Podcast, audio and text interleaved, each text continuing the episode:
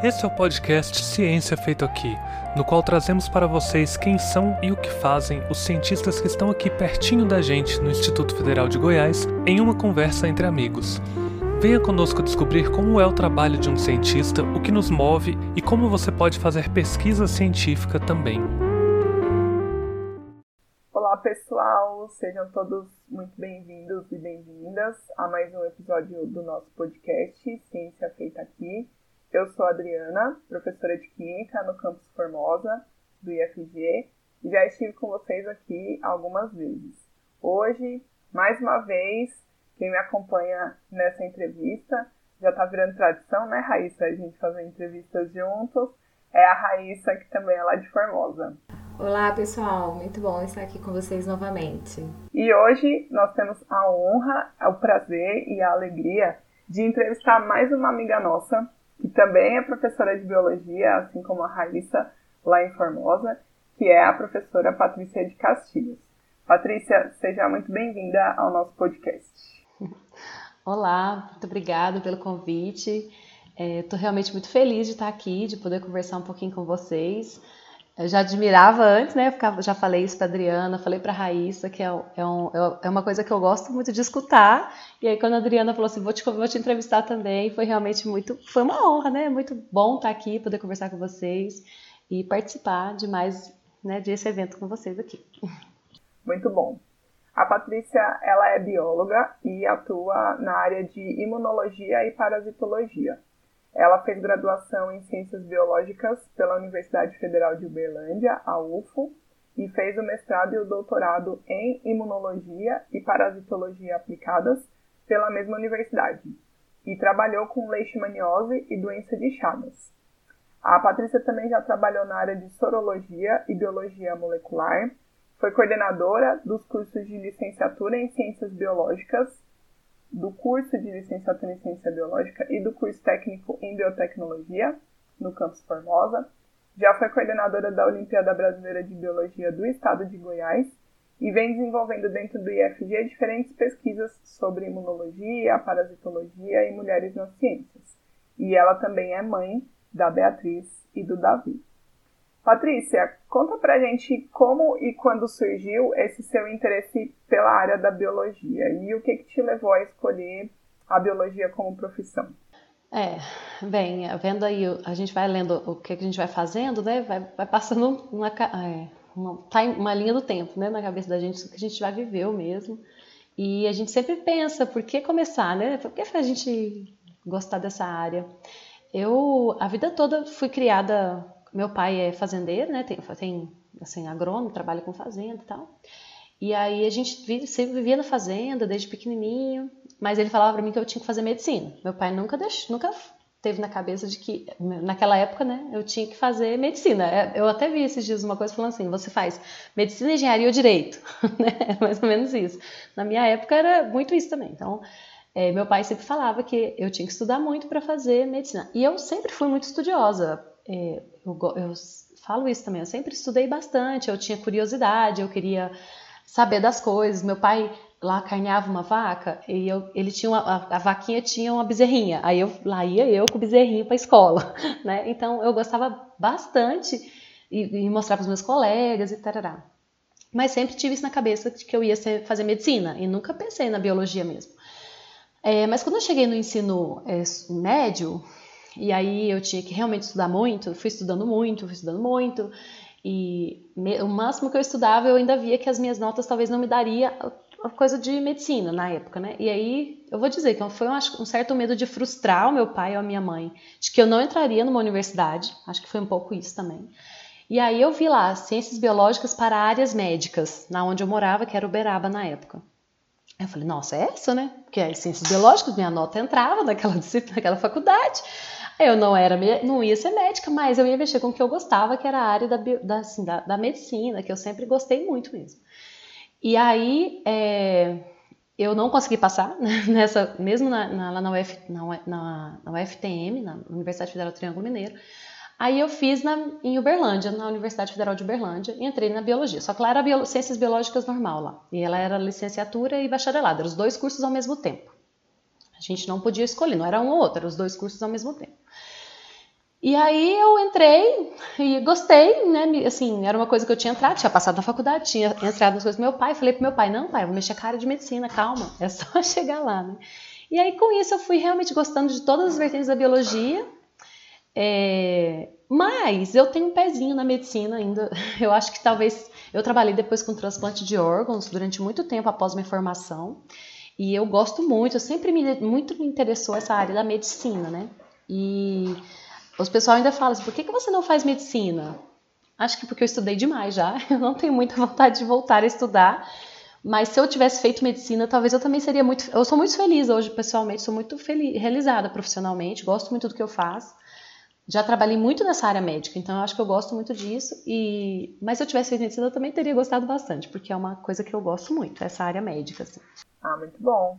Então já já começou a responder um pouco da minha próxima pergunta, né? Que eu, eu sempre eu imagino que a graduação em biologia deve ser bastante ampla, assim, né? Deve ter muitos temas diferentes que se trabalha na, na graduação em biologia.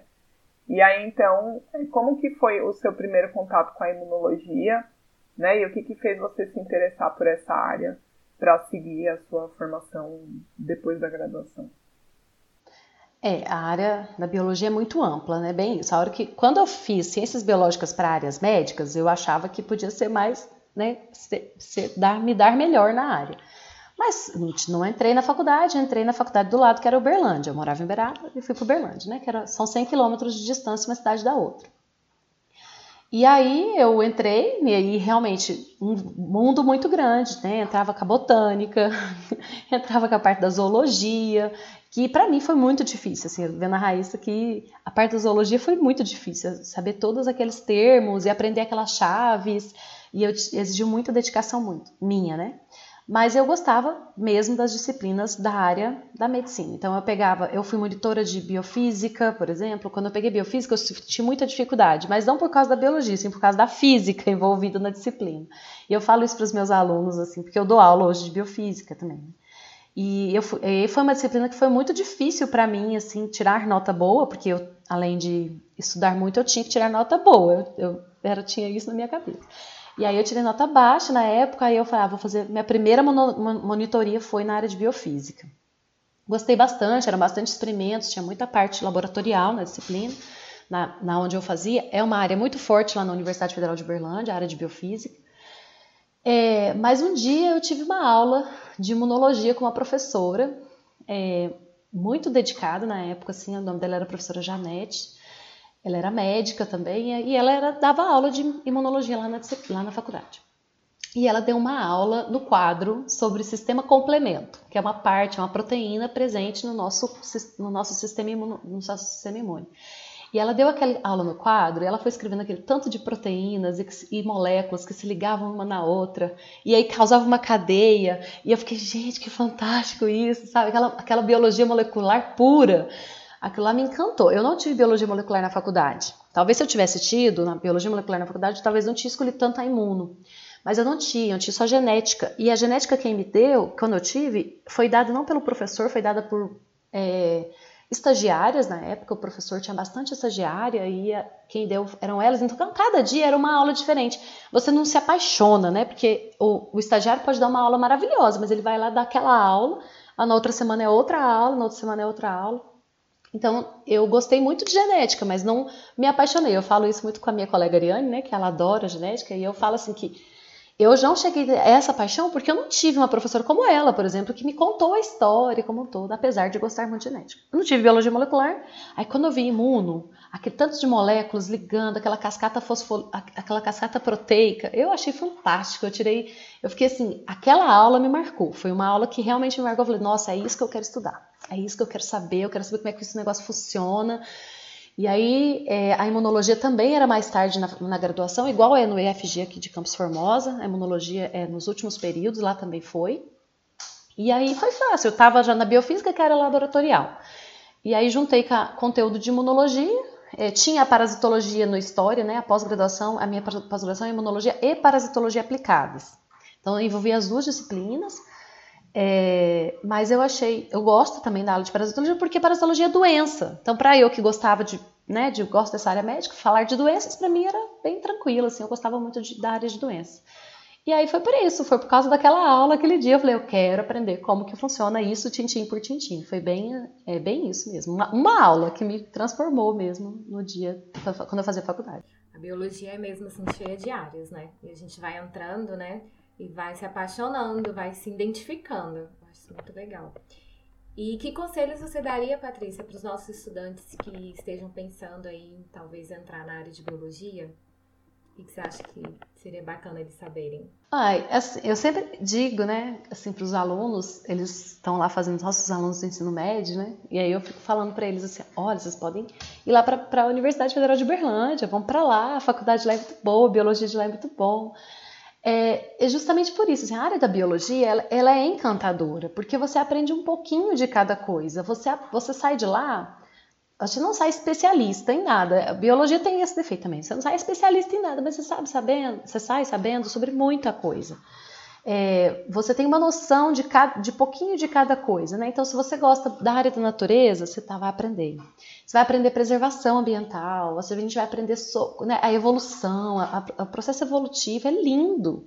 Você saber essa história da evolução, é, e de que e, de, e que tem as, as, as, marcas da evolução, né? Que a gente consegue acompanhar isso, entender a hora como que o nosso corpo funciona, é, outra área da biologia, né? Entender tudo sobre como que ele funciona, como a nossa célula vai, vai lá e funciona a cada, cada organela daquela célula. E aí, é, biologia é isso, é muita riqueza. Então, para quem tem essa curiosidade e que gosta dessa, tem que gostar, porque tem gente que quer fazer conta, né? Tem gente que quer gostar, quer mexe mais com outra parte laboratorial, né? Gosta mais de computador aí. Mas eu até eu fico. Tudo isso você também pode trabalhar fazendo biologia. A biologia é uma área linda, assim, é uma área. É estudo da vida, né? Esse é o nome. E por isso que eu, eu gosto muito, sou muito, sou muito realizada profissionalmente em falar que eu sou bióloga. Adoro falar sobre isso também. Muito bom. Eu acho que é muito parecido com a química, né? O curso de química também é muito geral, assim, é bem isso que você falou, a gente sai sabendo um pouquinho de, de várias coisas, mas sem se aprofundar em nada muito específico.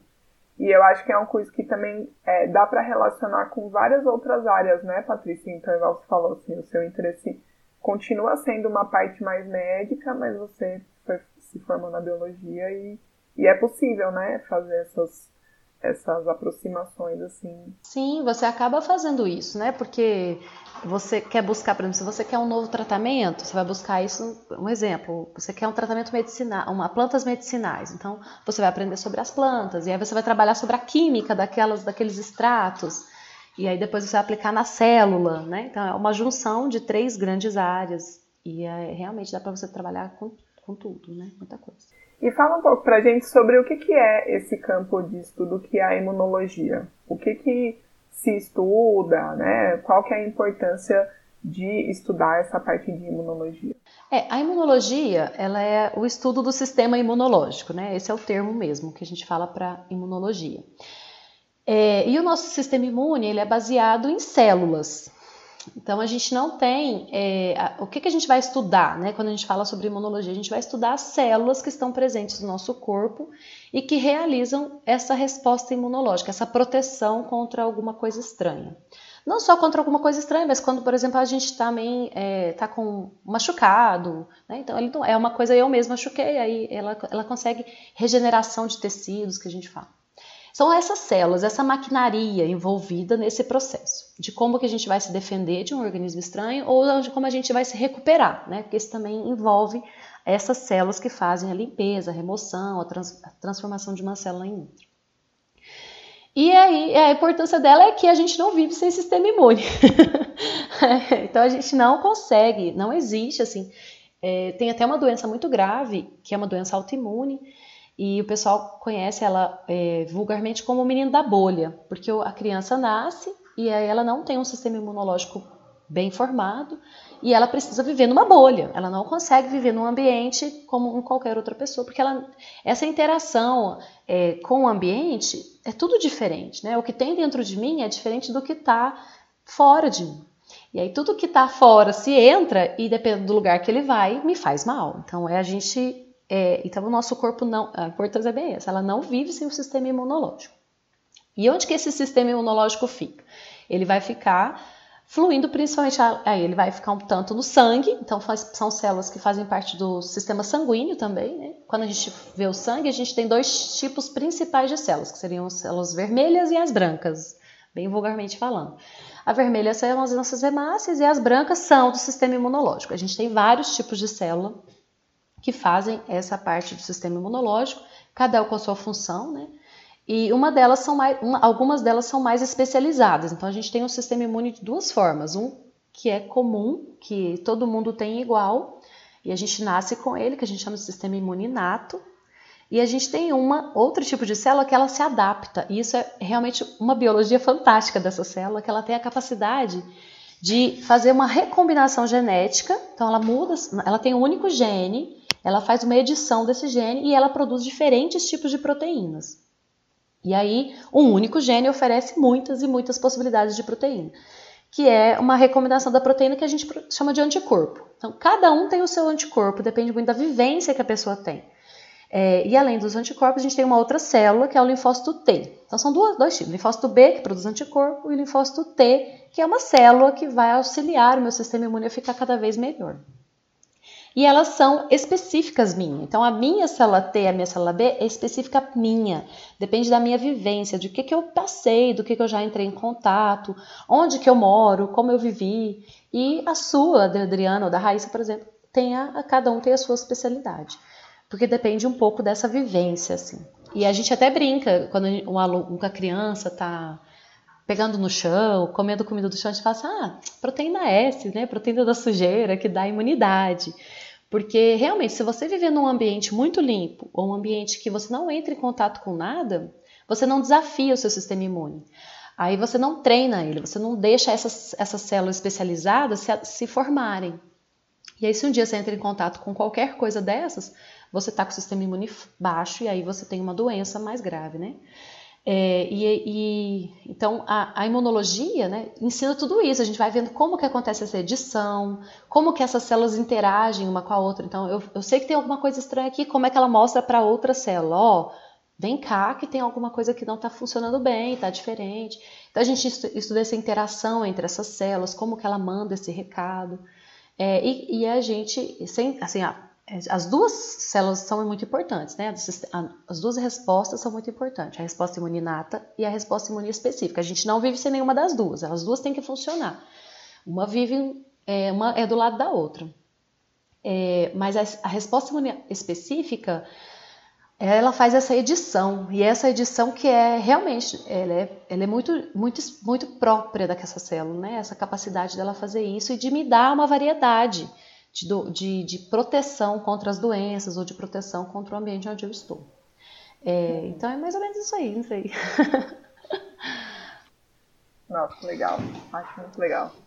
E aí uma curiosidade agora. Então essas são essas células que se adaptam que reagem à vacina.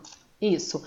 É, essa célula adaptada, tanto o linfócito T quanto o linfócito B, que são, vão se desenvolver especificamente contra aquela doença. E aí a vacina, em vez de ser uma doença, é, é o agente né, que causa a doença, só porém enfraquecido, ou morto, ou editado. Então a gente pode pegar. Antigamente a gente fazia isso, para fazer a vacina.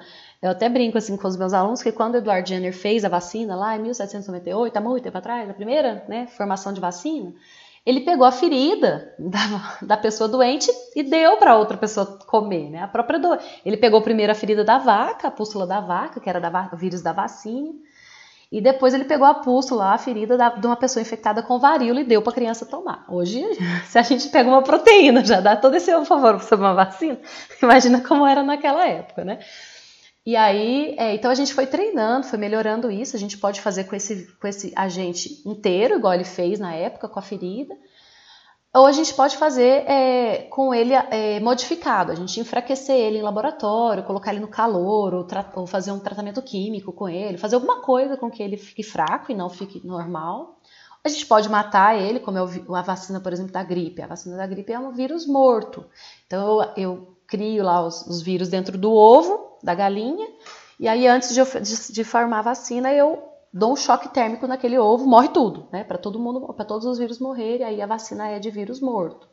Ou posso pegar uma fração, uma proteína específica, que é o que a gente está vivendo agora, né? A gente pode pegar a proteína spike, que é do vírus Covid, do, do coronavírus, e aí a gente tá, usar só essa proteína específica. Ou a gente pode usar o material genético que produz essa proteína. Mas tudo isso, que, que vai acontecer? Quando o meu sistema imune entrar em contato com isso, ele vai ver que aquela proteína não é minha. É isso que ele vai entender. O sistema imune reconhece assim, ele vai interagir uma célula com a outra e vai falar assim, pô, isso aqui não é meu. Essa proteína aqui eu nunca vi.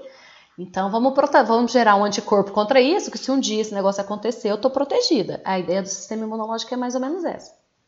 Ela gera um, uma, anticorpos e linfócitos, e linfócitos T para tudo, né? Para tudo que a gente entra em contato.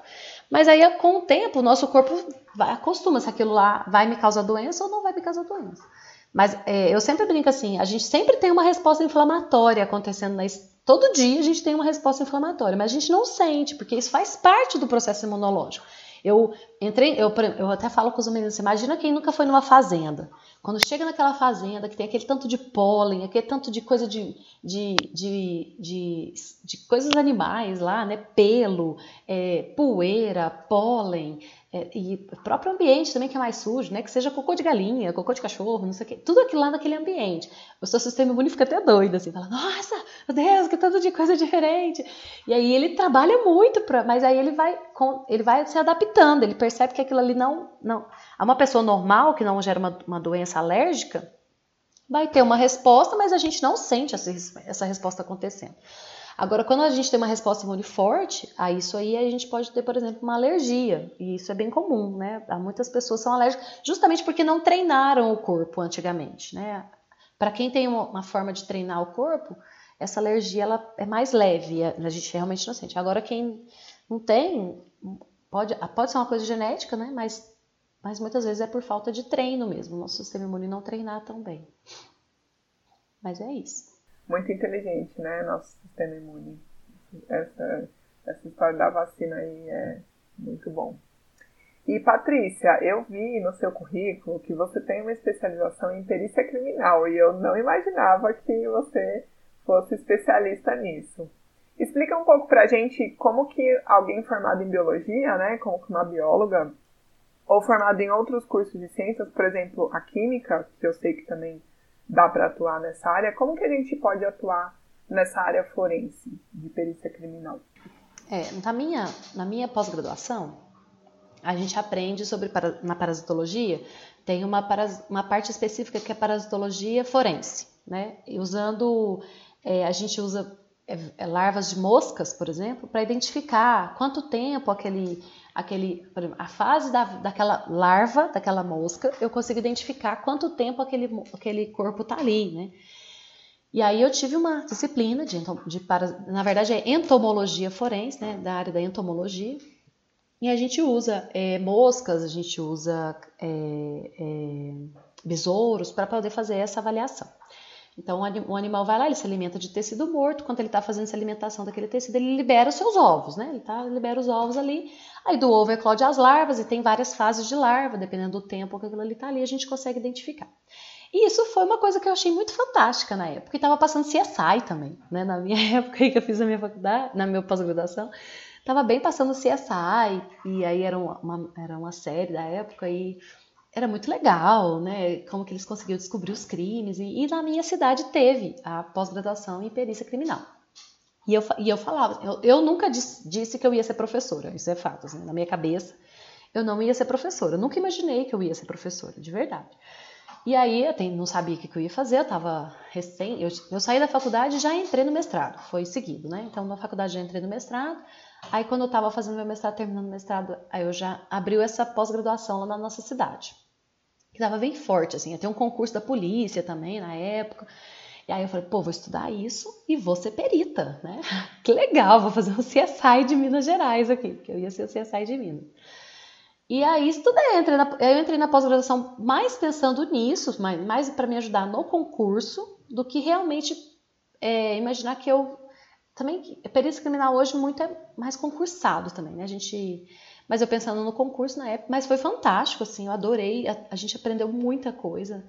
É, é, é muito ampla, a, a, a, perícia criminal é muito ampla, você tem a área de acidentes, tem a área dos químicos, tem a área das mortes, claro, né? Mas, é, assim, eu acho que tem muitas outras coisas, além, tem a parte da, da informática também, então, para você saber um crime, um crime digital, e aí eles ensinaram a gente. Então, a área também é muito grande. E, é, então, qualquer qualquer área dá para trabalhar, pode ser um perito criminal na época, né? Mas é claro que a gente vai se adaptar pela minha formação. Então, se eu era bióloga, eu ia consequentemente assumir um laboratório de biologia molecular ou dessa parte de entomologia forense, né? Essas coisas assim. Mas é, eu não, eu passei o concurso e na época minha irmã era bem novinha, na época minha irmã devia estar com uns 20 anos, 17, 18, 19, sei lá, 19 anos, não lembro bem agora. E a minha irmã, e aí ia ter o concurso a gente estava fazendo, eu fiz a minha, minha pós-graduação e fomos fazer o concurso. Aí eu não passei na perícia criminal na época, mas a minha irmã passou, né, da polícia. E aí minha irmã entrou na polícia e ela não era para perita, mas ela entrou para na época como escrivã. E ela era novinha, na época a escrivã não precisava também de ensino médio, não, ensino superior, ela só tinha o ensino médio, ela não precisava do ensino superior. E ela começou a trabalhar na polícia. Ela até fala assim que a profissão que ela seguiu foi muito culpa minha, porque ela foi para me acompanhar na, no meu concurso, eu não passei e ela passou. E aí ela ficou durante muito tempo atuando como escrivã da Polícia Militar, da Polícia Civil de Minas Gerais. Mas é uma área linda, assim, só que eu não segui, né? Porque acabou que eu não passei, logo eu comecei a trabalhar no transplante de órgãos, aí eu fiquei, aí e eu fiquei e realmente nessa área que eu gostava um pouco mais. Muito curioso. Nossa, imaginar, né, uma especialização dessa e a Patrícia fazendo, né? Mas de certa forma tem a ver, né? Assim, com a área de um pouco aí da, que você trabalha. E então, você comentou sobre transplante, você trabalhou com isso também depois? Trabalhei. Sim, quando eu terminei o meu mestrado, aquela professora que eu contei da minha aula, ela não foi minha orientadora do mestrado mas ela, ela era da mesma, do mesmo laboratório que eu fiquei. Então eu fiquei no laboratório com a professora Cida e ela era colega de, de, de laboratório da professora. A professora Janete a professora Cida comandava o laboratório de biologia molecular da, imuno, da imunologia, né? Não, não, assim, da biomol. E aí eu fiquei lá durante um tempo, aí quando eu estava terminando meu mestrado, ela me convidou, na verdade ela, ela, ela prestava ela prestava é, assessoria para um outro um laboratório de transplantes da cidade. Então, se tinha algum caso que tinha dado algum problema, alguma coisa, ela, ela ia lá e ajudava. Ou ela ia, às vezes, no congresso, representando esse laboratório também, sabe? Aí ela me chamou para ir lá para o laboratório, para trabalhar no laboratório. E aí eu fui. e eu achei bem legal. Eu comecei a trabalhar um pouquinho antes até de eu terminar o meu mestrado. Eu ter, defendi o mestrado, acho que foi em julho, eu comecei a trabalhar lá tipo maio. Um pouquinho antes de terminar mesmo meu mestrado, eu já estava trabalhando nesse laboratório de transplantes. Por lá eu fiquei por três anos até me mudar para Formosa. Aí mudei para Formosa, aí eu entrei no concurso, né? Mas eu fiquei durante três anos trabalhando e foi muito legal, foi muito bom assim. Só que a gente fazia os exames eu não, eu, assim, o pessoal, eu ainda falo, você trabalhei com transplante, o pessoal, nossa, você tirava o órgão. Não, não era eu, quem ia fazer isso era o médico, né? Por isso que eu falo que se eu tivesse feito medicina, eu também ia gostar, porque eu ia adorar tirar o órgão lá e transplantar, que eu acho fantástico. A ideia de você pegar um órgão de alguém que faleceu, aquele órgão que ia morrer, né? Que é um órgão que não ia mais ter batimento. Aí você pega aquele órgão e coloca em outra pessoa e aquele órgão funciona. E ele fica um tempão lá, né? Ele fica sete anos funcionando. Eu, eu, eu tive uma das pacientes nossa lá, ela tinha 20 anos de transplante de rins na época. E assim, uma, hoje a gente sabe que a sobrevida de um transplante é em torno de uns 7, 8 anos, né? Depois a gente tem que fazer um transplante novo ou a pessoa né, entra. Mas essa mulher tinha 20 anos, e ela, porque ela se, se cuidava muito bem, e aí ela, ela era uma, uma, uma auge para todos os nossos pacientes lá do laboratório. Aí o que, que eu fazia? Eu fazia acompanhamento deles, a gente fazia para ver qual era a reação imunológica que ela estava tendo. Porque o sistema imune, como a gente faz transplante, a gente coloca o órgão de uma outra pessoa na gente, né? Então esse órgão é diferente do meu. Então tem proteínas que são diferentes, tem coisas que são diferentes. A genética não é a mesma. A gente faz um transplante com genética de 50% igual. É o mínimo. Né? Mas então tem mais, metade, se a gente faz com 50% igual, metade daquele órgão não é igual ao mim, né? é completamente diferente. Então o meu sistema imunológico, o seu sistema imunológico começa a reagir, ele vai gerando uma resposta inflamatória, apesar de pequena, mas é todo dia ele gera uma resposta inflamatória. Aí a pessoa que faz transplante tem que tomar um remédio para baixar a sua resposta imune. Então a gente fala até que uma pessoa transplantada é uma pessoa de é, imunodeprimida, porque a gente toma um remédio para ficar com o sistema imune bem baixinho, né? Suprimido, na verdade, porque ela suprime sistema, a resposta imunológica dela. Então ela é uma pessoa de risco, né? Ela não pode ter algumas vacinas que a gente tem que tomar cuidado. É uma doença, por exemplo, como foi Covid, é uma grave nela. E aí é, é uma, é uma pessoa que tem que ficar se cuidando mesmo para resolver. Só que de uma, ela tem que tomar esse remédio, mas mesmo tomando o remédio, o remédio ainda não é 100% eficaz. Então ele todo dia gera uma pequena resposta inflamatória. E aquele órgão, com o tempo, é, ele, é, ele vai, ele vai, vai, e aí ele, dependendo dessa resposta imunológica que ela vai formando, ele pode gerar algo que a gente chama de rejeição, né? E aí ela perdeu o órgão. E a gente fazia esse acompanhamento, então, para ver como é que estava indo o sistema imunológico dela, quais são os anticorpos que ela forma. Os anticorpos para esse tipo de coisa é, são específicos para o transplante. A gente tinha uma proteína que a gente dosava lá e tal. Então a gente via quais eram os anticorpos que ela produzia de tanto em tanto tempo para ver como é que estava essa resposta imunológica. E a gente fazia ah, os exames também para avaliar, por exemplo, se a pessoa faleceu, né, era doador e queria e tinha alguém para receber, a gente fazia os exames dos, de sangue, os exames é, de genéticos da imunologia, né? não fazia os outros exames, por exemplo. Porque quando a gente vai doar, a gente tem que fazer um monte de exame. Mas o que a gente fazia lá no meu laboratório? Os exames relacionados ao transplante. Então era para eu ver se aquela pessoa não gerava uma resposta imune contra aquele, aquela, contra aquele órgão doador. Aí eu fazia essa avaliação para ver qual era a porcentagem de ser igual ou, ou diferente. E a gente mandava essas relações para os médicos. Era essa parte que a gente fazia. Ou cadastro também, então a pessoa, quando a gente fala de cadastro de medula óssea, né? Ah, eu vou fazer aquele cadastro para doação de medula óssea. Aí a gente tinha várias campanhas, hoje está bem menor essas campanhas, mas na época a gente tinha muita campanha porque estava começando esse processo de cadastro de voluntários de medula óssea. E lá na cidade a gente tinha muito movimento sobre isso. Então a gente fazia essa avaliação genética para ver, porque essa, essa avaliação é genética, né? Para ver qual é a genética daquela pessoa e a gente lançava isso no sistema, que a gente chama de é, Redome. É, e aí é um banco de dados de doadores de medula óssea. A gente lançava isso no Redome e ficava lá. Aí, se tivesse alguém que fosse receptor, a gente também fazia esses exames e lançava no, no, no, no banco de dados de receptores de medula óssea. E aí esses bancos de dados ficam se cruzando lá, para ver se acha alguém compatível. Porque na medula óssea tem que ser 100% igual. É diferente de outros transplantes de órgão. Então, aí a gente fazia esses exames, assim. Era mais voltada para a área mesmo de transplante e da imunologia. Incrível. Com certeza nossos alunos vão ficar encantados com esse podcast. É, e aí vamos falar um pouquinho do teu mestrado, né? Você falou aí que depois da graduação já entrou logo, né, no mestrado. E aí você fez um trabalho sobre avaliação do efeito da peçonha da serpente, Botrops mogene, sobre a viabilidade e crescimento de leishmania.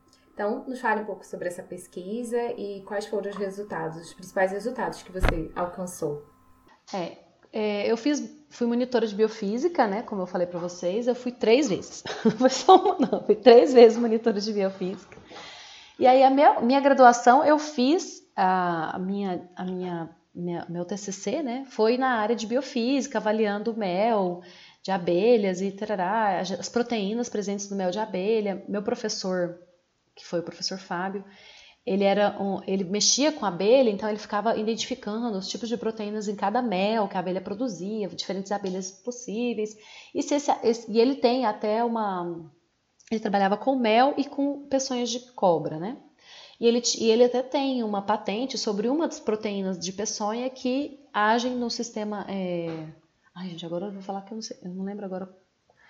Ah, Agora eu me esqueci aqui, o que, que ele faz, qual é a ação desse, dessa patente que ele tem.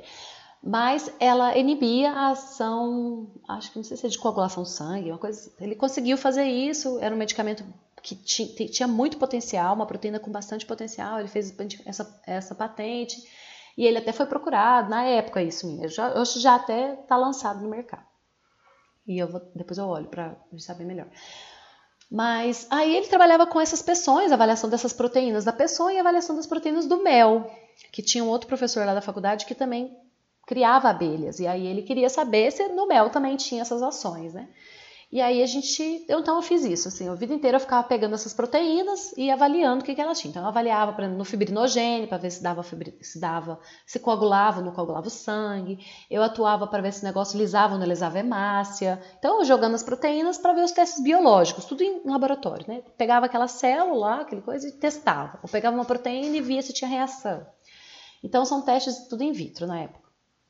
E aí, quando eu entrei no meu mestrado, eu não entrei na área da genética, entrei na área da, da, imunologia e parasitologia. E a minha professora falou assim: olha, a gente pode juntar as proteínas de lá, que você sempre trabalhou, com o que eu trabalho aqui. É a professora Cida, minha, que foi minha orientadora, ela trabalhava com leishmaniose. E era no laboratório dela que a gente fazia o diagnóstico de leishmaniose para o hospital. Então, chegava os pacientes com. A leishmaniose é a única doença parasitária que a gente faz exame molecular para ela. Porque eu tenho muitas espécies de leishmania, muitas espécies. E aí quando a gente faz o exame, a gente não, o seu médico sabe que é leishmania, porém ele não sabe qual é a espécie. E, e a espécie é importante para a gente saber se ela, é, se ela é da cidade, se ela é rural, se ela está presente aqui ou se ela é só da Amazônia, entendeu? Então, tem espécies em cada local que são mais comuns. E aí o Ministério da Saúde hoje faz exame, hoje já tem um tempo, faz é, exame de leishmaniose por biologia molecular. É um dos poucos casos que a gente faz biologia molecular.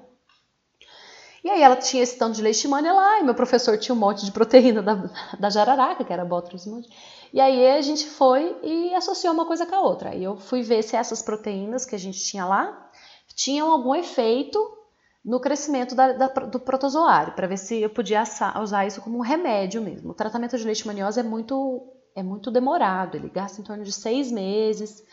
E aí o, médico, o remédio, a pessoa tem que tomar remédio todos os dias, é, é, cansativo, além de ter efeito colateral, então a pessoa tem zonzura, dor de cabeça, dor no estômago, e a ferida sara, por exemplo. Então, em um mês, a ferida sarou, aí ela para de tomar remédio. Porque ela fala, ah, já sarei, né? Mas aí depois volta, porque o bicho fica dentro do corpo e aí ele volta mais forte, porque ele volta, é, ele não morreu com aquele remédio, ele volta mais forte. Então, a leishmaniose também tem esses probleminhas de tratamento. E a ideia era ver isso, se ele tinha ação sobre o crescimento de leishmania e tal. E na época a gente viu que inibia, tinha várias proteínas que inibiam o crescimento. Então a leishmania, o que é inibir o crescimento? A gente cultivava ela no meio in vitro lá no laboratório. E aí quando eu colocava a proteína, é, a, a peçonha, né, a gente dividiu várias proteínas dela, várias frequências de proteína, e a gente viu que algumas delas tinham a função de, elas não cresciam, a leishmania morria, ela não conseguia crescer naquele meio quanto que tinha a presença daquela proteína. E aí a gente fez isso, a gente também fez um ensaio em vivo, que foi colocar no camundongo, então a gente infectou o camundongo com leishmania, depois deu a proteína para ele tomar, e também a gente viu que deu uma inibida tal. É, mas eu acabei parando por aqui, porque aí disso eu fui trabalhar com transplante. Então eu não dei sequência ao meu trabalho. Teve outros, outros alunos do professor Fábio que deu sequência no trabalho, porém a gente ainda não tem é, é, até hoje a gente não montou um remédio, alguma coisa que seja por mais promissora que fosse, né? A doença de parasitologia, todas as parasitologias têm essa parasitoses tem esse problema assim, ele ela não tem muito dinheiro. Eu até fui dar aula essa semana e a minha aluna falou assim: "Ah, não, já não gostei. Você falou que não dá dinheiro". Eu falei: "Não, não dá dinheiro".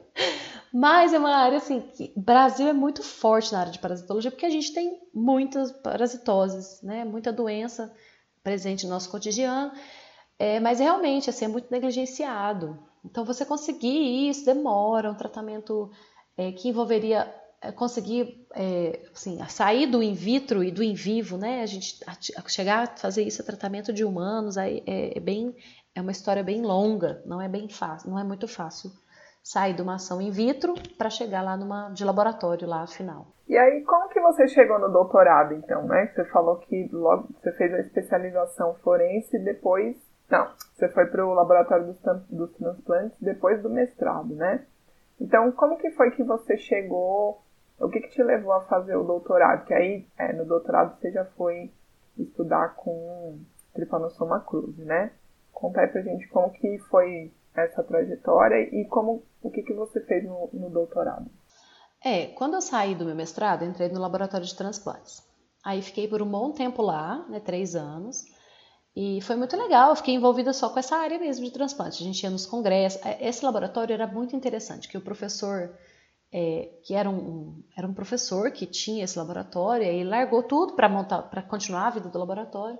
Mas ele tinha essa vida acadêmica, né? Então ele incentivava muito os nossos os funcionários dele que trabalhavam com essa área a irem nos a irem em eventos científicos, e que é muito raro, assim. Muitas vezes quando a gente fala de trabalhar em laboratório, eles é, assim, a gente trabalha no laboratório, mas a gente não evolui, né? Porque a não ser que seja o responsável técnico por aquele laboratório. A gente fica ali na bancada mesmo. E esse e o dono, naquele laboratório que eu trabalhei, é, o, o, na época era o Vinhal, ele, ele, era, ele, ele incentivava muito, ele tinha essa carreira acadêmica, ele tinha feito doutorado e tal, e aí ele queria que, os, que as pessoas também tivessem, ele queria esse laboratório meio pesquisa também, sabe? Ele, eu via muito esse laboratório, porque ele era, ele tinha isso, né? Ele tinha todos os pacientes, ele tinha tudo ali para fazer essas pesquisas. Então a gente ficou muito tempo lá, e a gente tinha alguma, fizemos algumas publicaçõezinhas na época sobre isso. A professora Janete, que foi a que me levou para lá, também fazia muita coisa lá. Era, foi bem, foi bem legal. E aí depois eu vim para Formosa. Eu me casei, larguei o laboratório, vim para Formosa e cheguei aqui sem trabalhar, né? Eu cheguei em Formosa sem nada. Aí eu conheci o IFG, na verdade, na época, acho que para mim lá nem tinha muita noção de concurso, de concurso. Acho que aqui a região é mais forte um pouco. Sei lá, não tinha pensado ainda nessa área de concurso, também porque eu né, tava, tava me dando muito bem no laboratório que eu estava. É, e aí quando eu cheguei aqui, é, mestrado, né, uma formação, e aí eu conheci o IFG, conheci um, o meu marido anda de moto, e aí olha só que interessante. Aí ele foi andar de moto um dia e conheceu um professores do IFG que andavam de moto. Aí o Alan, não, é lá que você vai trabalhar. O Alan, meu marido, né? O Alan é meu marido. Ele falou assim: não, você tem que trabalhar lá, porque lá é, é o lugar que você tem. Você estudou para trabalhar lá? Eu falei, ah, então tá. Aí quando a gente, a gente chegou aqui em agosto, em novembro teve um concurso para substituto. Aí eu entrei no concurso para instituto, aí professor, os professores me avaliaram, tá? Eu acho que ele, assim, eu tava, eu era muito crua nessa área de professor, né? Eu não, nunca tinha feito assim essas coisas. E aí dei a aula achando que eu tinha abafado na aula. e foi até a Francione que foi uma da, da minha banca e tal. E aí depois eu passei, né? Entrei como professora substituta, bem cruzona na época, mas beleza, entrei, fui estudar, tarará, muitas aulas, peguei 20 aulas lá no início. E aí um dia conversando até com a Francione, ela falou assim: "Nossa, Patrícia, a gente passou, mas assim, vou te contar que eu acho que eu tirei uma nota bem, acho que foi uns 60 e pouco, sabe? Tipo, assim, não foi uma nota muito alta. Mas como eu tinha mestrado e aquela época mestrado já era uma boa coisa, né? Mês 2011 isso. Não, ainda não tinha explodido tanto mestrado, doutorado, tarará, ter que ter isso. E aqui para nossa região era um pouco carente nessa área, então como eu tinha o mestrado, eu tive uma pontuação boa e acabei entrando na frente de talvez outras pessoas que deram aula até melhor do que eu, mas pela pontuação do mestrado, né, beleza, cheguei onde eu precisava.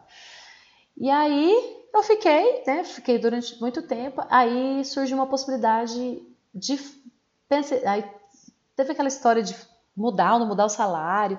Aí eu falei assim, pô, se eu tiver doutorado, meu salário fica bem melhor, né? Porque incentivo pelo doutorado é bem melhor. Eu vou fazer doutorado, por que, que eu vou ficar sem fazer doutorado? Aí voltei, depois em 2014. Eu terminei o meu mestrado em 2008 e eu voltei em 2014 para fazer doutorado. Então eu fiquei muito tempo parada, muito tempo fora da área, né, lado da minha faculdade. E pensei em fazer na mesma área de imunologia, porque a gente sabe que quando a gente faz mestrado, doutorado na mesma área, a gente aproveita muito isso. Então, isso também é uma coisa legal. A Adriana fez em área completamente diferente, né, Adriana? Eu já fiz na mesma área, então eu aproveitei disciplinas, o que foi fácil, porque eu morava em Formosa, eu tinha que ir para Uberlândia fazer um negócio. Então, imagina se eu tivesse que ir toda semana fazer. Então, acabou que ficava bem mais fácil eu pegar, e aí eu aproveitei muita coisa do mestrado, consegui com a carga horária, e não precisei fazer de novo aquele tanto de disciplina, não precisei fazer um monte de coisa.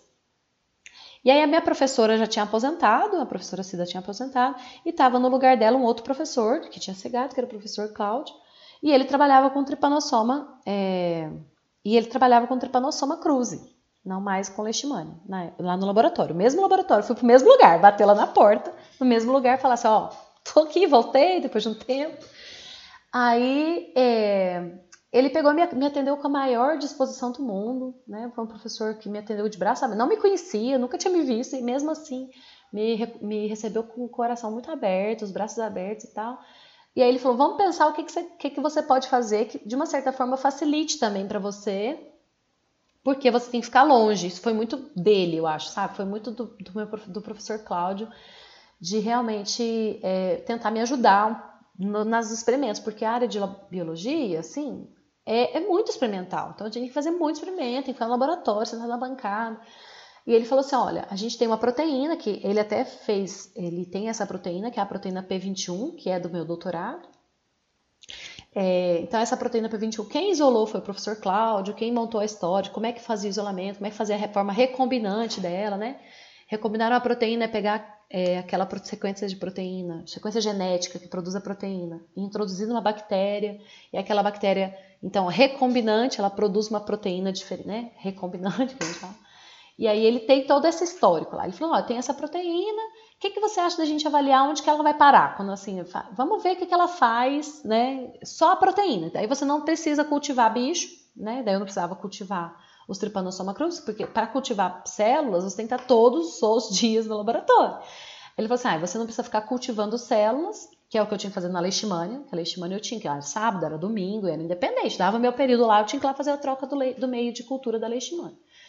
E aí ele falou assim: você não vai ter tempo, então a gente é, faz a, a, reforma recombinante, você vai produzir isso, aí você tem um monte de proteína, e depois vai aplicar isso pra gente ver o que, que ela vai parar, que a, esse estudo a gente ainda não fez. Falei, ah, beleza, vai, vai ser isso então. e aí eu dei muita sorte, de uma certa forma, foi fluindo, o negócio foi dando certo, a gente fez, é, a gente avaliou onde a gente administrava essa proteína, porque essa proteína P21 ela induz muita produção de colágeno. A gente sabe, ela é, a, é o Trypanosoma cruzi. Usa essa proteína para se ancorar e para entrar no, na célula, para poder fazer a infecção dele, que a Trypanosoma cruzi é um protozoário que causa doença de Chagas, e a doença é intracelular. Então ele tem que entrar numa outra célula para poder multiplicar, multiplicar para poder fazer o seu processo de ciclo biológico. E ele usa essa proteína para facilitar esse ciclo biológico dele. E aí, só que aí induz isso a formação de colágeno, de fibrose, né? Porque e a gente sabia que essa proteína tinha essa função ali, ela induzia isso. E aí a gente foi testar para ver se a gente podia fazer um creme dessa proteína. E aí fazia o creme de passar no rosto, para ficar bom.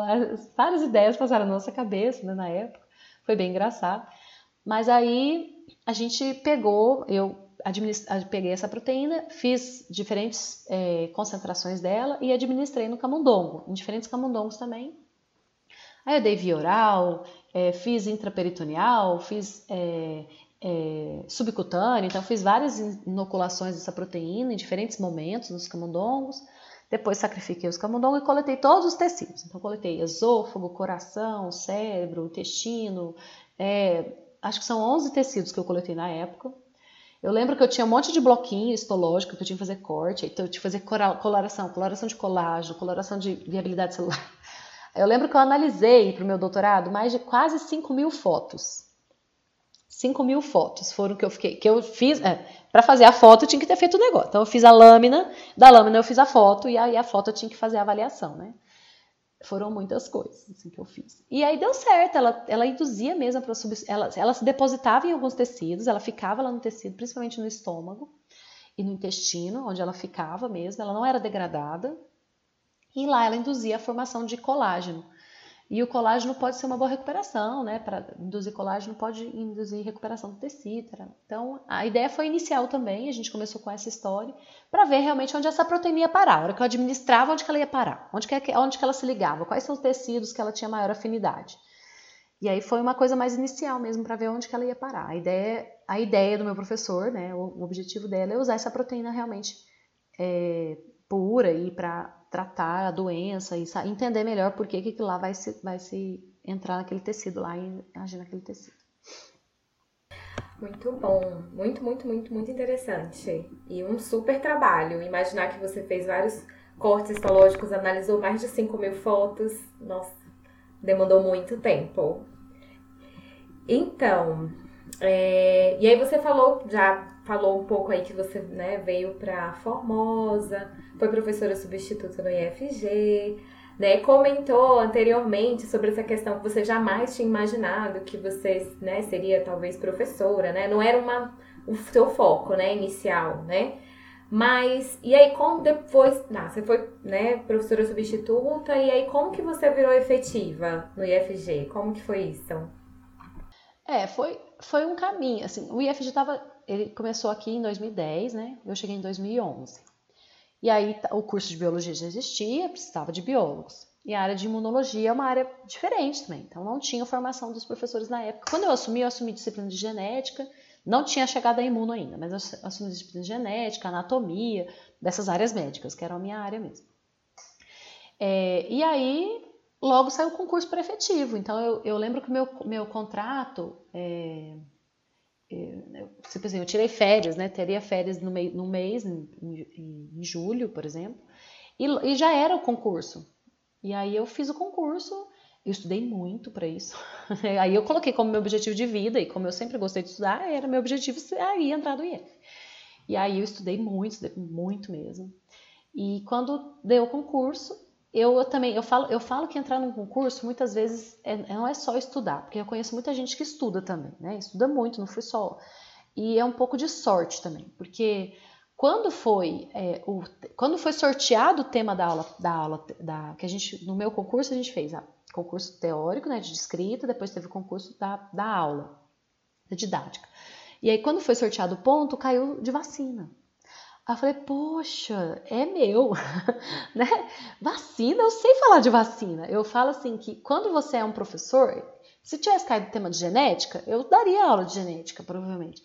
Mas não era a minha área, a minha formação. Então você não tem aquele tchan, né? Aquele negócio para fazer o diferencial, para chamar atenção lá naquela aula. E aí eu sabia, né? Eu tinha na minha cabeça, eu tinha o que os meus professores tinham me passado, eu tinha ideia de algumas coisas, algumas coisas que eu poderia usar na aula, na aula da, do dia da aula de didática. E aí eu consegui fazer uma aula bem legal mesmo. Assim. Aí foi diferente do meu, do meu curso de substituta.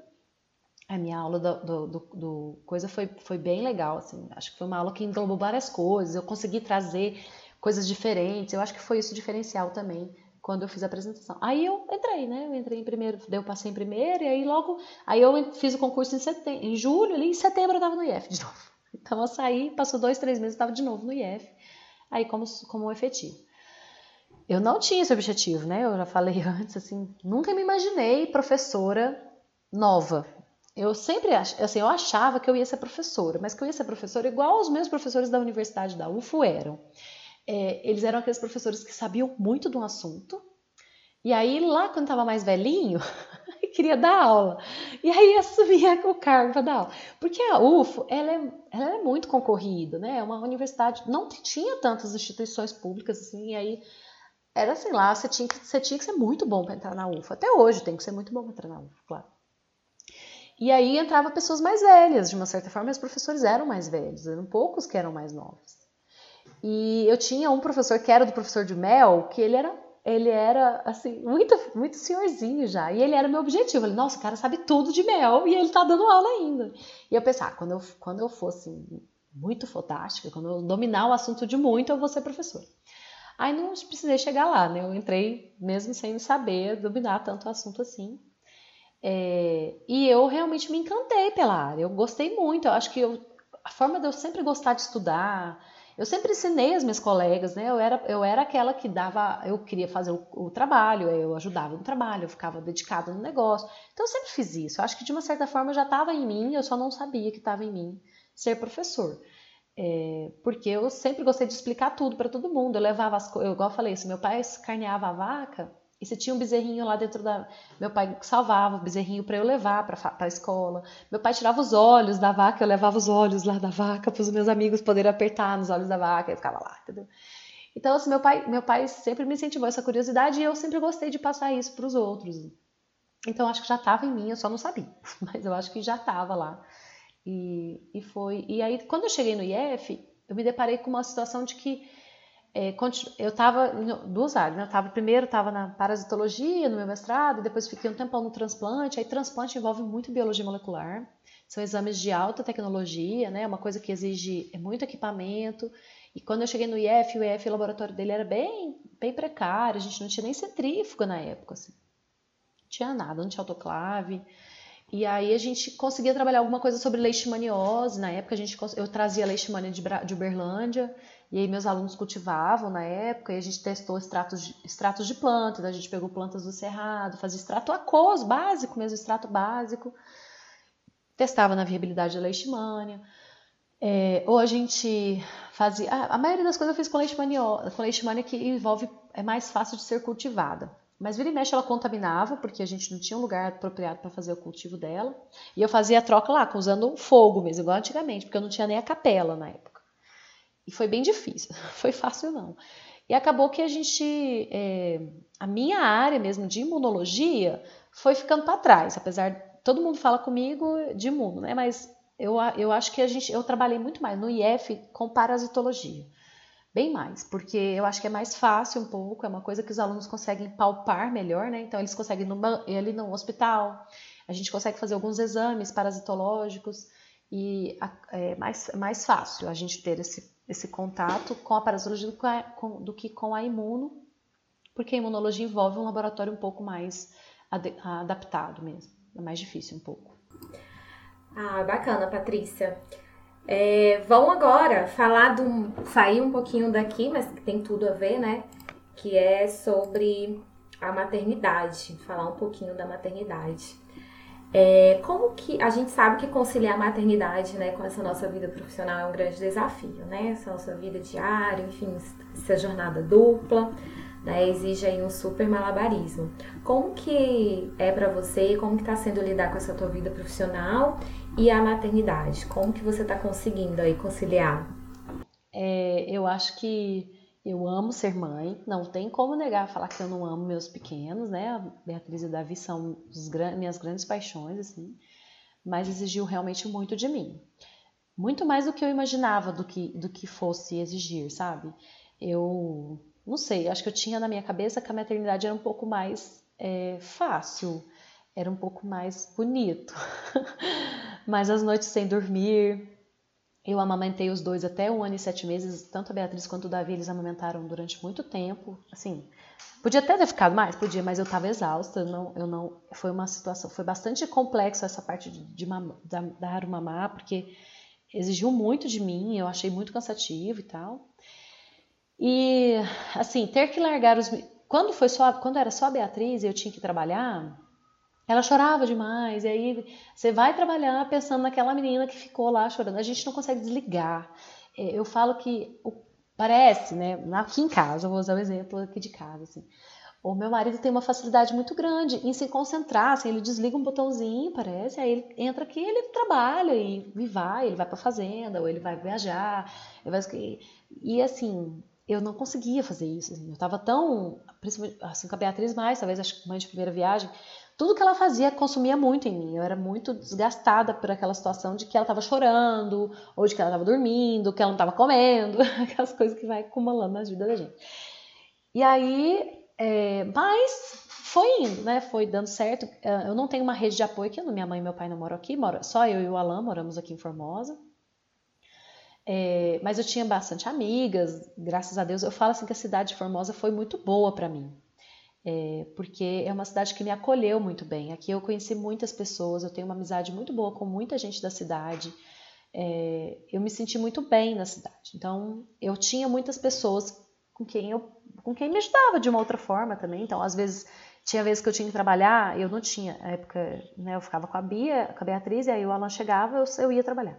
Tinha vezes que eu precisava que alguém ficasse com a Beatriz, porque ela não tinha chegado da fazenda, tinha dado algum problema na fazenda e não tinha chegado. Ele é agrônomo, ele trabalha atendendo fazendas e tal. E aí eu precisava ligar para as minhas amigas, falar, oh, você pode ficar com a Beatriz para mim e tal. E aí a gente vai, na época, assim, isso pegou muito, muito, assim, era bem complicado, eu ficava bastante... Então eu fiquei meio parada, eu me isolei um pouco da, da área profissional. Não vou negar que não. Primeiro, pelo menos principalmente quando a Beatriz nasceu. Logo que eu voltei, né? E olha que eu voltei, ela já estava com oito meses. Então a gente ainda tem esse, esse, essa vantagem, né? A gente fica seis meses, ainda conheci, se conheci de, com, a, com, algum período de férias, que foi bem o que aconteceu com a Bia. Na época tinha tido é, greve, e aí estava com o calendário acadêmico todo estranho. A Beatriz nasceu em novembro, eu tinha recém, recém tipo assim, chegado. É, deu certinho para o negócio coincidir lá com, com a greve, quando foi meus oito meses para voltar. E aí, eu fiquei bastante tempo, foi bom, foi, mas assim, eu fiquei um tempo meio que parado, profissionalmente falando, né? Não vou falar que porque foi difícil para com ela. Agora, quando o Davi nasceu, eu acho que eu já estava mais, já era mãe de segunda viagem, aí já E aí aquilo já não me consumia tanto, já consegui me programar melhor também, me, me organizar mais em relação àquela maternidade que antes era tão, tão mais complicada. E aí eu consegui manter a vida mais, mais normal um pouco, assim, sabe? Aí eu consegui, eu mantive os atendimentos com os alunos, mantive os projetos, mantive bastante coisa, assim, em relação, mesmo com, a gente estava até com a pandemia, Davi nasceu no meio de uma pandemia, e mesmo assim, minhas alunas, meus atendimentos continuaram, né? A gente conversava bastante por reuniões, a gente fazia, às vezes, também um pouco essa, essa, essa EAD para mim, né, não precisar sair de casa, poder fazer tudo daqui de casa também foi bom, né, de uma certa forma, com ele muito pequenininho. E a Beatriz já entendia mais, então é, deu certo. Aí hoje ela até gosta, ela vem aqui para mim, me ajuda. Beatriz quer montar, quer ver eu montando as aulas, quer fazer, quer saber o que eu estou projetando. Eu tenho uns bichinhos aqui no meu, no meu escritório que são das aulas de parasitologia e ela quer ver, sabe? Aí quando ela está aqui, ela quer mostrar para os meus alunos, ela funciona como minha, minha assistente às vezes. Assim. E aí eu uso ela um pouco, eu uso eles. Até uma vez Adriana, a gente foi entregar um certificado, a Adriana tava com o Davi pequenininho, de colo, e eu não tava com babá na época. Não, e eu fui com o Davi no colo, né? Tão satisfeita, eu inseri eles na minha vida. Acho que isso foi muito importante. Antes eu não conseguia, eu isolei, né? Uma coisa era uma coisa, outra coisa era outra coisa. Aí eu percebi que ficou mais leve quando eu inseri, coloquei eles no meio da minha vida, na, na área da, da área profissional colocar eles ali, eles entenderem o que, era o trabalho da mamãe, que a mamãe tinha sair, não sei o quê, ficou um pouco mais leve, um pouco, sabe? Teve uma vez que eu fui, fui, fui viajar para a Olimpíada de Biologia, né, que eu, é uma coisa que eu gosto muito da área de, da Olimpíada de Biologia, e aí fui viajar com os meninos para Goiânia, e, e aí ela me mandava áudio, me mandava vídeo para dizer que ela estava esperando a mamãe depois. Então, trabalhar isso foi bem legal, né? Inserir ela no meu contexto de que a mamãe é professora, de que a mamãe tem que pesquisar, de que a mãe tem que ter um tempo para se organizar. Às vezes eu não estou em aula, mas eu estou trabalhando em outra coisa, não necessariamente só quando eu estou na escola. E aí foi funcionando melhor. O começo foi difícil, mas hoje, hoje eu já consigo, eu já consigo assim, fazer essa jornada dupla com bem mais facilidade do que eu fazia antigamente. Eu acho que justamente por ter inserido eles nela, sabe? Facilitou um pouco a minha vida, bem mais. Assim. Então, Patrícia, achei super bacana isso que você comentou em relação a inserir né, as crianças no seu meio profissional. Eu acho que ainda bem que a gente pode né, ter essa possibilidade, existem ainda muitas profissões que não permitem né, com que as mães levem seus filhos ou que estejam ali presentes, alguns né, ainda acreditam, acham ruim, inclusive até as nossas alunas, né? Outro dia eu dando aula e uma aluna falou, professora, desculpa, eu não liguei, é, eu não consegui mandar mensagem para a senhora avisando que eu tinha que trazer minha filha. E aí eu falei, não, tudo bem, quando você precisar, você pode trazer. Né? E aí a gente é, é, muito mais fácil quando a gente diminui um pouco mais essa pressão, né, que a gente tem de ter que deixar eles às vezes em algum canto, de fazer eles entenderem também a nossa profissão, né? Torna isso um pouquinho mais leve, né? Essa, essa, essa jornada, né? essa organização. Boa dica. É... Atualmente, você tem feito pesquisas nessas áreas de imunologia e parasitologia. Ou não? Não sei. Não, peraí, gente, peraí. Agora é uma pergunta. Desculpa. Volta, corta e volta. Você tem feito pesquisas nessas áreas de imunologia e parasitologia? Quais projetos você tem desenvolvido ou pretende desenvolver futuramente no IFG? É, a área de imunologia, ela, ela, o pessoal gosta bastante, mas assim, a gente faz lá, é, porque realmente o pessoal se quando eles gostam, que eles ficam com um certo trauma com o conteúdo de imuno, é, eu ainda brinco com eles, ó, o difícil de imunologia não é imuno, é a biologia molecular, é a bioquímica e não a imuno. Eu falo sempre isso para eles, eles dão risada de mim. É, mas aí os alunos gostam muito de trabalhar nessa área de vacina, sabe? Acho que todas as vezes que eu trabalhei com imunologia, assim com os meninos, eu, eu fiz na área é, de vacina, pesquisamos sobre vacinas, a gente falou sobre, já pesquisamos sobre vacina de HPV, tem uma aluna minha falando sobre cobertura vacinal na cidade, então a gente está com essa pesquisa, está bem legal o trabalho dela também. É, tem um outro aluno meu que está avaliando essas as, as, perspectivas do Covid, né? Porque não tem como não falar que eu não estou estudando Covid, porque a gente sempre tem estudando Covid. E aí ela está falando sobre, sobre o coronavírus, e aí é, como a influência das vacinas podem ter nas novas cepas, né? A gente também está avaliando isso. Então, toda vez que a gente fala de imunologia, até então no IF, eu trabalhei nessas áreas de vacina. É, ah, teve uma, só um trabalhinho que foi diferente, que a minha aluna tinha muito interesse em saber por que as pessoas mais velhas eram consideradas imunologicamente é, assim, suprimidas, né, falhas na imunologia. A gente estudou um pouquinho sobre imunossenescência, o trabalhinho dela ficou bem legal. Ela conseguiu só estudar um pouco do trabalho, ela não conseguiu fazer, finalizar todo o trabalho, ela saiu do IF, a gente foi seguir a carreira profissional dela. Vamos ver se um dia ela volta para finalizar, porque ficou um trabalho muito bom também. Aí na parasito não, na parasita a gente já consegue fazer alguns algumas coisas laboratoriais, né? Diferente da imuno, que fica mais na teoria, na pesquisa, na associação. A parasitologia a gente consegue fazer alguma coisa mais laboratorial, é, dá para fazer alguns exames, porque é um laboratório que exige não muita coisa, a gente consegue fazer algumas coletas e tal. É, e aí a gente, eu continuo, a, a parasitologia é mais forte, é um ramo mais forte que eu atuo no IFG, assim, justamente por essa facilidade de, de la, área laboratorial. Mas os alunos também gostam de fazer alguns processos de, de, de, é, de avaliação de doenças, né? Só da doença em si, do histórico daquela doença, e a gente saber um pouquinho mais sobre aquilo lá. É, igual, assim, a gente faz, o aluno, o que, que a gente faz? Assim, se o aluno me procura, a gente conversa, a gente vê o que, que é o que ele gosta, o que, que ele tem interesse, qual o tema que. Eu dou uma conversa com o aluno, eu, assim, eu não gosto muito de impor um serviço, um, um trabalho para ele, eu acho que eu, eu tenho o exemplo dos meus professores, assim porque é, é, muito particular, né? O aluno pode ter aquele interesse, porém ele não tem o tempo, ele não tem a, ele não tem a habilidade de fazer uma área laboratorial, ou tem aqueles que querem fazer laboratório. E aí a gente tem que bolar alguma coisa meio que pensando na, na possibilidade dele, porque fazer um TCC ou um PIBIC ou, é, demanda muito amor pelo aquilo que você está fazendo.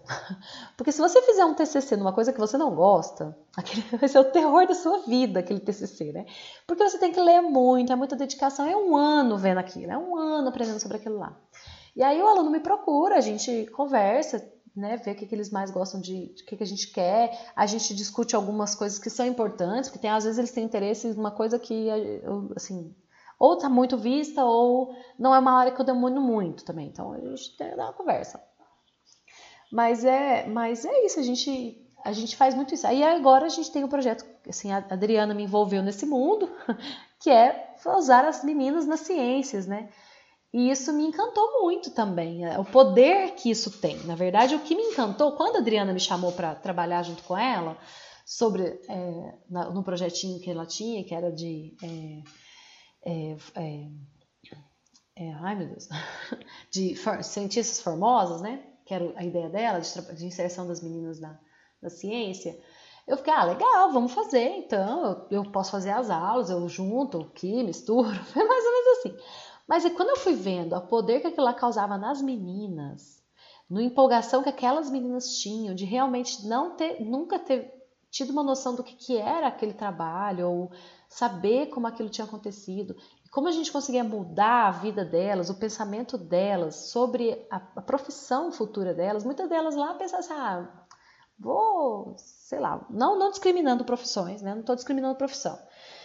Mas o pensamento delas era meio que seguir um pouco a área da mãe, ou da, ou da tia, ou da madrinha. Você é manicure, você é cabeleireira, você não sei o quê, né? Você é isso, você é aquilo. Então, seguiu que ela estava inserida. E de repente ela vê que ela pode estudar aquele assunto e ela pode querer fazer a diferença também naquela história, né? E aí me encantou muito essa área. Então, é uma, é uma área, é um projeto que não tem nada a ver com a minha formação, assim, para pensar em imunologia ou parasitologia, mas tem tudo a ver com ciências e com esse interesse de querer descobrir, de querer mostrar as coisas diferentes. E aí a gente tem esse projeto também de, de né, esses trabalhos voltados na área das mulheres, nas pesquisas, nas ciências. É uma coisa que tem algumas alunas também já desenvolvendo um trabalho nesse, nessa, nessa área. Vai me deixar emocionada de novo falando essas coisas. é, eu queria só fazer um comentário voltando à questão da maternidade, né? Que eu achei muito bonito isso que você falou, assim, de que quando você passou a, a, a, misturar as coisas, né? Então levar as crianças nas coisas de trabalho, deixar elas participarem da sua rotina de trabalho, que isso ficou mais leve, né? E eu acho assim que isso é uma coisa que a pandemia trouxe é, para todo mundo, eu acho, assim, né? Então assim, quando você tá em casa dando aula com a criança, a criança chora, a criança sobe aqui atrás, você não tem como fingir que ela não existe, né? Então, é o quanto assim que, que é importante isso, né? Então a gente não não fingir que as, as mulheres que são mães e também são profissionais são mães, né? Então não são coisas separadas, né? Uma coisa afeta a outra, não tem como não afetar, né? Então, do mesmo jeito que o seu trabalho afeta a sua vivência na maternidade, a sua a maternidade também acaba afetando, né, a sua vivência profissional. Então, muito assim interessante isso, né? Que quando você quando você é, deixou de querer separar, aí, aí foi mais tranquilo, assim, né? Ficou mais leve. É, sim. Não, teve até uma coisa que a Beatriz virou pra mim e falou assim, que eu inserindo ela, né, na história, que eu sou professora que... Né. aí ela virou pra mim, uma vez ela tava na mania dela falar assim, Beatriz, por que, quem falou isso pra você dela? Minha professora. Aí, que ela tá na escola também. Aí eu falava alguma outra coisa, ela falou, não, minha professora me falou. Eu falei, beleza. Aí um dia ela me perguntou uma coisa que ela queria fazer, eu falei que não podia. Dela, por que, que não pode, mãe? Ó, oh, mamãe é professora. A mamãe sabe o que tá falando. Então não pode, não pode. Se a mamãe, a mamãe sabe o que a mamãe tá falando, então a mamãe é professora, não sei o quê. Ela ficou me olhando, tipo assim, nossa, é mesmo, minha mãe é professora, minha mãe sabe, então não vou fazer. Ela nem me questionou, porque ela entendeu, né? Ela viu que, pô, se a minha professora me ensina, a minha mãe, que é professora, ensina também. E aí é legal isso, esse descobrimento, ver nela, o Davi ainda é muito pequeno, ele ainda não tem essa noção, mas ver nela também a curiosidade de entender isso, né? Do que, que é a minha profissão, do que, que eu faço, do que, que eu fico olhando. Teve uma vez que eu até brinquei esses dias, eu matei uma mosca aqui em casa. E aí eu falei para os meus, fiquei pensando, nossa, essa mosca aqui eu tenho que guardar, levar para aula de parasitologia, para a gente estudar ela, para ver qual é a mosca, porque a gente tem a doença de míase, né, causada por larvas de moscas. E aí o Davi, que é pequenininho, na época tava com um ano e meio, e ele ficava assim, em cima daquela mosca doidinha, mosca, mosca, e quando ele viu pegando com a pinça, e tudo que ele via, ele queria pegar a pinça, pôr no potinho, para guardar para a mamãe dar aula, sabe? Então, é legal também ver essa curiosidade deles, né, na, na, nossa profissão, que é uma profissão muito bonita, é uma profissão de ensinar, né, e, e de guiar as pessoas, e também de aprender, né, no meio da, dessa história toda, a gente também aprende muito com essa troca de, de, de conhecimentos. Bem legal. E a outra coisa também que eu queria comentar é que você disse que agora você tem feito os trabalhos de imunologia mais teóricos, né, de pesquisa bibliográfica. Também é interessante saber disso, né, porque às vezes a gente acha que no IF a gente não tem uma estrutura tão específica, né, para fazer alguns trabalhos, mas que a gente consegue fazer ciência, consegue fazer pesquisa nessa outra perspectiva também, né, que é tão importante quanto tanto para a formação né, dos nossos estudantes quanto para a gente enquanto pesquisadoras mesmo. Né? Então, é, para os alunos, nossos alunos do IF não desanimem porque a gente não tem uma estrutura tão específica, né? Eu acho para algumas áreas, porque é possível. É, são equipamentos é... específicos às vezes para algumas áreas uhum. que são necessários, né? A gente não tem isso, mas a gente consegue fazer pesquisar, né? A gente aprender usando Sim, outras exatamente. formas. Muito bom. E Patrícia, para os nossos estudantes que estão ouvindo a gente e se interessaram em algum aspecto pela sua pesquisa, o que, que eles precisam saber ou o que, que precisa fazer para poder ser orientado por você, seja em projeto de ensino, de pesquisa, de extensão? Ah, é, assim, eles, se eles gostarem da área, né? Eu acho que tem muito isso, já falei um pouco, acho que eles têm que gostar da área que eles querem. É, sabe, porque é uma área que a gente tem, vai estudar, né, tem muita coisa para estudar nessa área, e aí é, devolve muito tempo, muita dedicação.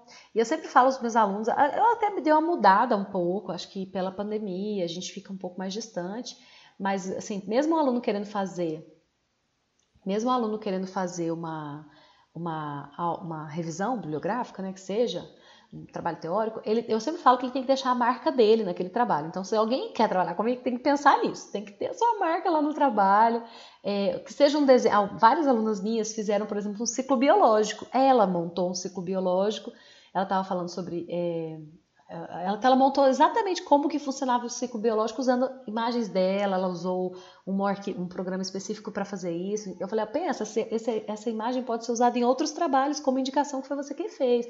Então é uma revisão bibliográfica do assunto? É. Porém, você tem o seu detalhe, a sua coisa diferencial, né?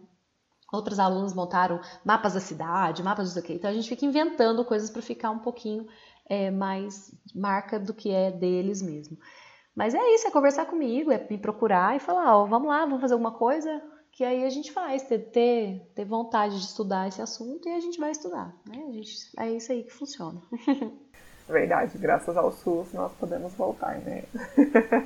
Não é, gente, eu falo assim, eles têm que fazer alguma coisa. Que, então eles já montaram o ciclo, teve outra que montou o mapinha da cidade, eles fazem é, sempre tentando deixar uma marquinha específica, por mais que seja uma revisão bibliográfica. Os últimos que a gente fez não teve isso. Até briguei com os meus alunos, até uma, uma professora da banca falou, Patrícia, cadê seu, seu mapa, seu não sei o quê? Aí eu falei, ai gente, não deu jeito, porque na pandemia, eu fazendo o aluno defender o TCC já estava lendo, né? Então não foi tão, não é tão fácil. Essa, essa troca, pandemia, teve muitas coisas boas, ensinou muita coisa. Assim, eu falo que o que a pandemia trouxe de bom para mim, profissionalmente falando, aprender a mexer num monte de coisa de tecnologia, que até então eu não me forçava muito a fazer isso, né? Não precisava. E aí eu aprendi a mexer em várias coisas, eu monto umas aulas bem mais legais do que eu montava antigamente, então eu faço uma coisa mais interativa, tarará. É, procriei muita coisa diferente, eu, eu gosto dessas coisas, usar laboratórios virtuais, por exemplo, nunca imaginei que eu precisaria usar um laboratório virtual, e agora já é de praxe, mesmo eu estando lá, tá, faz parte da minha, da minha disciplina desse semestre, vai usar o laboratório, para você entender lá como é que funciona, porque essa aqui é uma atividade que a gente não consegue desenvolver no IF. Então a gente, eu adaptei muito disso assim para cá, né? Mas os alunos acabam perdendo essa interação. E a gente, essa, essa interação com esse aluno de próximo, né, de pegar, ó, senta aqui comigo, vamos fazer junto sentar aqui do meu lado, vamos tentar, vamos desenhar o um negócio aqui junto. Eu acho que isso é... aí a pandemia tirou da gente, né? Então, mas agora a gente voltando também, graças a Deus deu tá voltando tudo normal pela evolução da vacina, da imunologia. eu falo que a imunologia está muito na moda, porque tudo é imunologia, o tratamento mais top de câncer, quem quer é imunologia.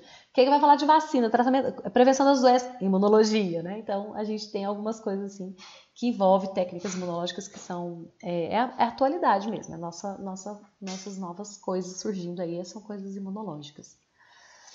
E falando em Deus, Patrícia, eu sempre pergunto para os nossos entrevistados e os entrevistados é, sobre a sua crença, se você tem alguma fé, se você tem alguma religiosidade, né?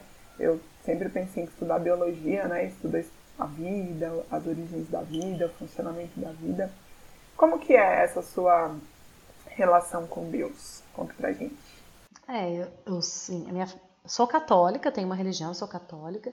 Fui criada no catolicismo, a minha mãe é católica, meu pai é católico, né, minha, todo mundo ao redor de mim, assim, que eu mais próximo a mim, todos são católicos. E a gente sempre tem aquele costume, assim, sempre rezou, né, sempre vai no Deus. Meu pai é, gosta muito, tem, meu pai faz uma, sempre uma promessa que eles todos os anos ele, ele vai para para a cidade de Nossa Senhora Aparecida lá, e ele vai para lá faz a sua, sua devoção né e sempre passou isso para gente né tudo para ele é Nossa Senhora Aparecida assim, meu pai é, tem Nossa Senhora Aparecida em tudo ele e minha mãe também né e aí é, então essas é, sempre fui criada na, com com Deus presente na minha vida mesmo né isso assim, a gente sempre teve é, de ir na igreja, de entender, de rezar, de fazer a quaresma, né? Que a gente está agora nessa época de quaresma. É, uma, é um dia é, santo mesmo pra gente. Amanhã é um dia santo, né? Que é mais sexta-feira santa. E aí, é, então assim, para mim, Deus sempre foi muito presente. E eu passo isso para os meus filhos também, né? Eu quero que eles sigam isso. Eu acho que a religião te traz um norte, te traz uma paz para entender algumas coisas que talvez a ciência não explica tão bem, né? A gente, é, a gente não entende muito por que, que todo mundo tem que morrer, né? Então você fica assim, ah, pô, por que, que ninguém fica vivo pro resto da vida? Então a religião te dá um conforto para entender essa, essa situação, é, entender das perdas, das, de algumas. E aí você se apega a isso, né, nessa religião, e você tem mais conforto, né, de entender tudo isso que vai acontecendo, de ser mais permissivo, ter, mais é, uma troca mesmo, né, de generosidade, ter uma, uma, uma, um olhar ao próximo, que a religião traz muito isso, né, as pessoas que têm isso assim de ajudar sempre o próximo, de estar perto de alguém, né, de fazer o bem, a religião é, até minha, minha, filhinha agora, Beatriz de novo, né? Ela falou assim: Ah, mãe, sabia que todo mundo é irmão? Eu falei: Sabia, é porque todo mundo é filho de Deus. Eu falei: É verdade, todo mundo é filho de Deus. Ela usa isso, né, na, na vida dela. E eu tento passar essa religião para eles também. Mas respeito qualquer outra religião. Não tem aquela coisa assim, sou católica e não aceito nenhuma outra. Né? Católico é tudo que tem. É, tem outros amigos que têm outras religiões, né? Tanto espírita quanto. É, é, então, então, tem vários outros, outros amigos assim, com outras religiões. E entendo também cada uma delas, entendo. Mas eu acho que todas as religiões trazem isso, sabe? Essa vontade de ajudar, essa vontade de ver o próximo, de, de ter um conforto em situações que a gente não entende muito bem. Independente da religião, eu acho que ela traz esse ponto para todo mundo, para a vida de todo mundo. Para mim aqui, para minha casa, ela é bastante importante. Muito bom. E agora já vamos nos encaminhando para o fim da nossa entrevista, né? A gente também sempre pede que a nossa convidada, o nosso convidado, tragam algumas sugestões culturais, né? Então, pode ser algum filme, série, livro, novela, podcast, disco que você acha interessante e que você possa sugerir para os nossos ouvintes.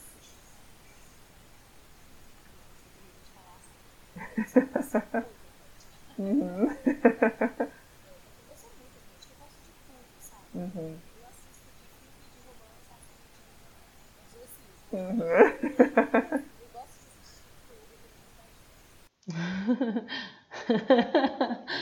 ah, pois é. Nossa, Dri, vou te falar assim, que eu sou uma pessoa muito eclética. Eu até falo que eu não tenho. É, eu, te, eu, sou muito eclética, eu gosto de tudo, sabe? É, eu assisto de filme de romance a filme de exorcismo. então, assim, eu gosto de assistir tudo, eu tenho uma variedade mas também não sou, e não sou apegada a nada daquilo, assim, eu só assisto isso, também não, sabe? Não sei se isso não me traz uma característica de que eu aceito tudo também, né? Eu vejo de tudo e estou gostando de tudo, assim.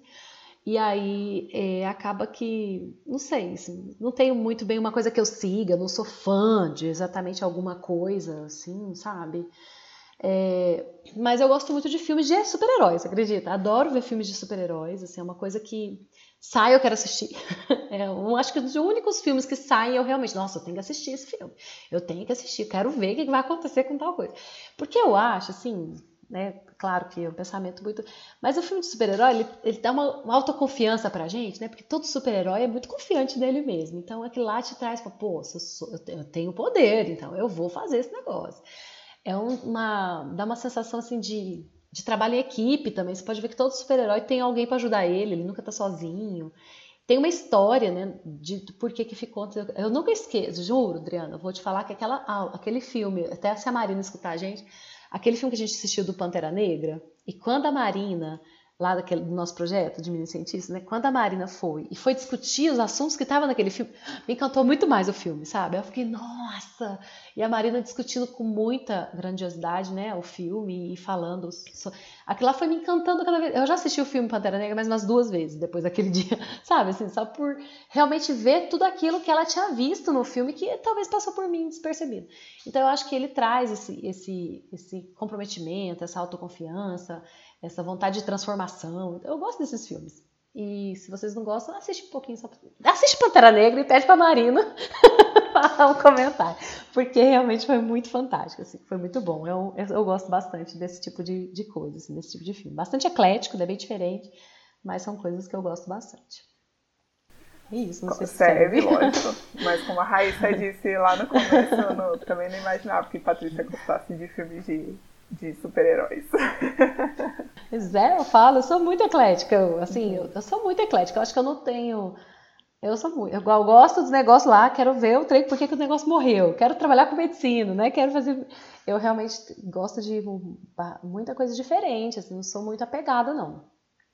E eu adorava filme de exorcismo também. Pensa nisso, quando eu era mais nova. Mas depois eu fiquei com medo. Aí parei de ficar com esses negócios. Falei, gente, o que, que eu tô assistindo esses negócios pra ficar com medo, né? Ficar com medo escuro. Eu falei, para com isso. Aí vou ver filme de herói, mesmo tá melhor. E aí, nada a ver, né? Mas assim, tudo bem. É, é mas é, é bom, isso aí. É bom a gente romper com estereótipos, né? A gente surpreender as pessoas. É, é bom. Bom, então, é. acho que Sim. só tem que agradecer mais uma vez, né? A presença da Patrícia a presença da Raíssa aqui é, essa entrevista. Foi muito bom. Foi muito. várias coisas que eu também não imaginava, assim, vindo da Patrícia. E é sempre muito bacana essas conversas que a gente acaba conhecendo um pouquinho mais, né? Das pessoas que convivem com a gente, que trabalham com a gente. Raíssa? Agradecer novamente, né? Estar tá aqui com a minha dupla aí agora, Adriana, né? Agradecer a presença da Patrícia por ter aceitado participar do podcast, foi muito bom. Obrigada por compartilhar um pouco aí da sua vida, da sua história de vida, né, da sua, do seu trabalho. Foi maravilhoso descobrir né, tudo que você faz. Foi ótimo. Obrigada. E obrigada aos nossos ouvintes. Ai, gente, eu que agradeço. Assim, ah, eu que agradeço. Assim, sempre eu estava escutando esses podcasts, né, Ciência Feita aqui. A Adriana até perguntou: pode falar de podcast? Eu realmente gosto muito de assistir podcast. Eu sugeri como tema de aula uma vez e escuto, escuto outros podcasts, né, de outras coisas quando eu tô, tô assim, que é, tenho de imunologia, eu escuto de imunologia. Tem vários, né, coisas de, de economia também, às vezes para entender um pouquinho mais sobre isso. E eu assisto, eu escuto muito Ciência Feita aqui. Acho, achei um projeto muito legal. Realmente agradeço de terem me convidado para estar aqui e conversar com vocês. Foi bem interessante. Sugiro que, né, indico mesmo para os ouvintes aí que continuem ouvindo os, os, próximos, que tem muita gente boa, né, lá no IF ou nas, nas redondezas aqui para a gente falar sobre essas ciências que são feitas por aqui mesmo. E é bem legal não, assim, ouvir também, né? Ouvir também que as, as, as outras pessoas vivem, é, é, bem interessante. Realmente queria agradecer a Adriana e a Raíssa, que já estão profissionais do podcast. Eu escuto e acho que é, fica muito bom, né? Já tem uma interação boa mesmo, são parceiras, tão, tão parceiras mesmo, então realmente tirando de letra esse projeto. Parabéns pelo projeto, parabéns por levar a gente aqui assim, numa forma tão leve também, tão tranquila, tá? Muito obrigada pelo convite. E é isso aí, obrigada, gente. Então é isso, gente. Obrigado também pela nossa audiência.